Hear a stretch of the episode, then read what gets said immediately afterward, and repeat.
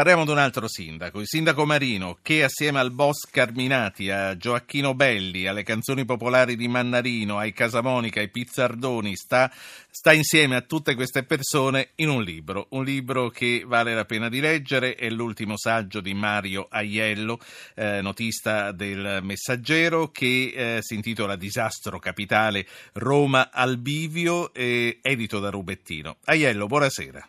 Buonasera a tutti. Mi fa piacere averti qui a parlare di questo libro che oggi tra, tra una preparazione di un'intervista e l'altra ho sfogliato, anche con un certo divertimento direi. Senti, nella prefazione Virman Cosenza definisce questo tuo libro una preghiera laica. Qual è lo spirito, l'intenzione?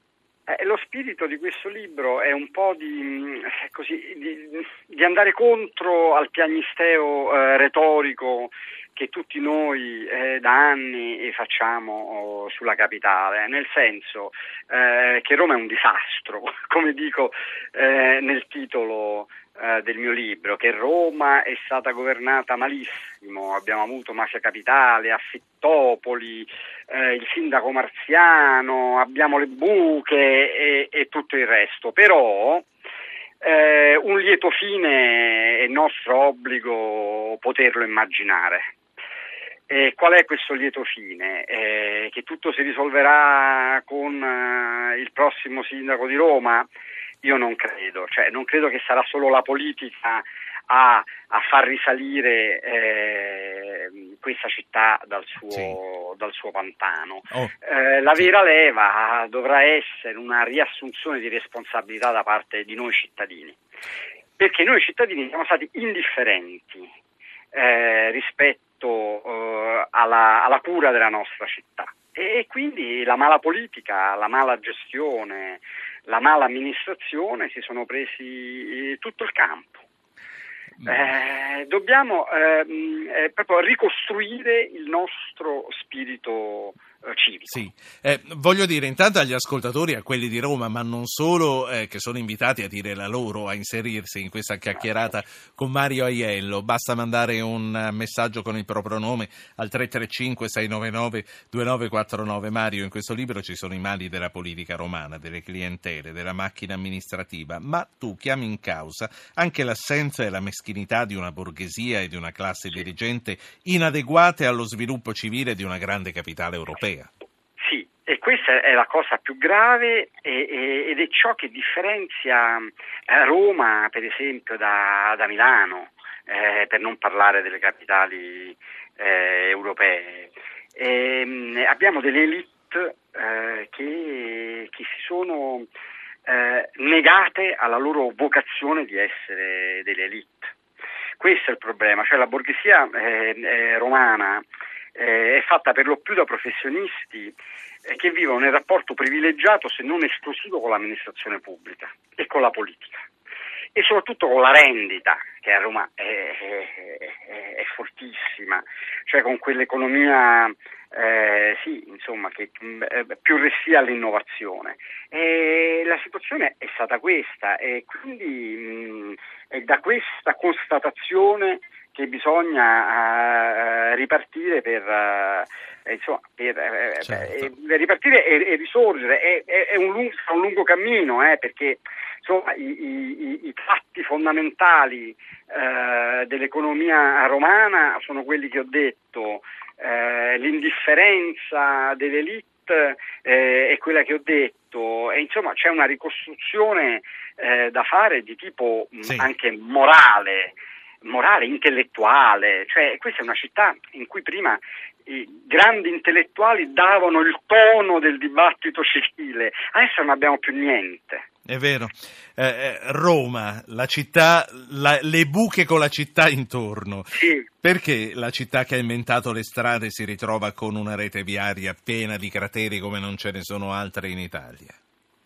Eh, perché eh, è, la colpa degli appalti, degli appaltini, dei finti appalti, ehm, eh, degli appalti che rimbalzano su altri appalti, eh, anche per quanto riguarda le strade e la tappatura eh, delle sue voragini, cioè la completa elefantiasi e disorganizzazione ehm, e, e, e, sbriciolamento dei processi decisionali, eh, anche per le più piccole cose, eh, sono la realtà di questa città.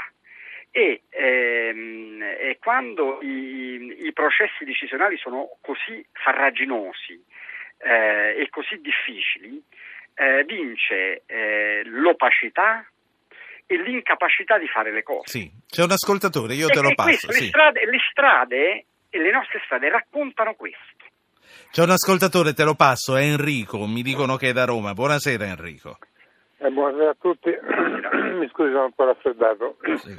Premesso che ho perso le ultime battute del dottor Aiello che sta parlando, sì? perché mi sono accostato, fermavo la macchina e ho telefonato. Capito. Non vorrei dire che non sono d'accordo col fatto della popolazione romana che abbia in qualche modo disatteso i suoi doveri, eh, abbia avuto le manchevolezze. Probabilmente il fatto è che siamo stati talmente disas- disascoltati per tantissimi anni che abbiamo preso questa croce sulle spalle e ce l'abbiamo portata appresso come se fosse una, una sfortuna biblica da, da, sopportare in qualunque modo. Perché appunto sì. non, non, c'è modo di reagire a questa noncuranza del pubblico, diciamo così, nei confronti del cittadino. Penso che, po- che molti se ne siano lamentati e abbiano cercato di fare qualcosa abbandonandosi poi alle, alle porte chiuse che hanno trovato. Sì, grazie, grazie signore Enrico. Ci sono anche i comportamenti individuali, tra l'altro, Mario Aiello, perché un sì. conto dice che ci siamo trovati addosso la croce e siamo stati ignorati per tanto tempo, ma l'ultima cosa che ti voglio chiedere, se tu dovessi dire, prima ancora di ciò che va fatto per questa città, che cos'è che non va più fatto? Quali sono i comportamenti o i progetti che vanno assolutamente abbandonati per il bene di tutti?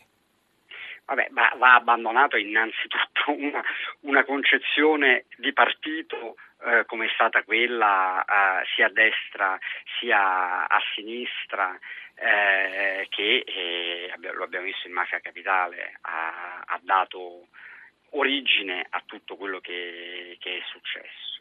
Va abbandonata poi proprio molto praticamente eh, l'idea di credere che Roma è Roma e quindi ha uno status eh, diciamo, universale eh, e, e, di città capitale che la mette al riparo da, mh, da qualsiasi decadenza. Noi per molto tempo abbiamo creduto questo, cioè che Roma fosse uno scudo per difendere Roma e invece poi dietro questo scudo abbiamo visto che Roma oltre ad essere cruda è, anche nuda. Ecco, dobbiamo uscire da questa, da questa sopravvalutazione dello status eh, certamente eh, importantissimo della nostra città, cioè va considerata molto di più una città come le altre. Certo. Eh, Cavour. Cavour, dice, Cavour, diceva che Roma sarebbe dovuta essere la capitale d'Italia perché è l'unica città italiana che non vive di memorie municipalistiche. Il che è verissimo, cioè è una cosa è, è universale Roma il che è verissimo, però eh, eh, ci vorrebbe adesso invece un, un ritorno all'idea municipalista, della, della, della, nostra città, ma proprio anche dal punto di vista molto pratico e legislativo. Eh, è per dire, eh, i, municipi Roma, i municipi di Roma dovrebbero avere molti più poteri decisionali diretti di gestione del proprio territorio. Così succede nelle, nelle, altre grandi capitali. Cioè noi abbiamo Ostia, che è, un, è come se fosse una media città italiana, 300.000 persone che vi abitano, eh, che, non, che, che non ha poteri eh, in loco. Certo. È assurdo. In Inghilterra ci sono dei municipi eh, di Londra che riscuotono le tasse.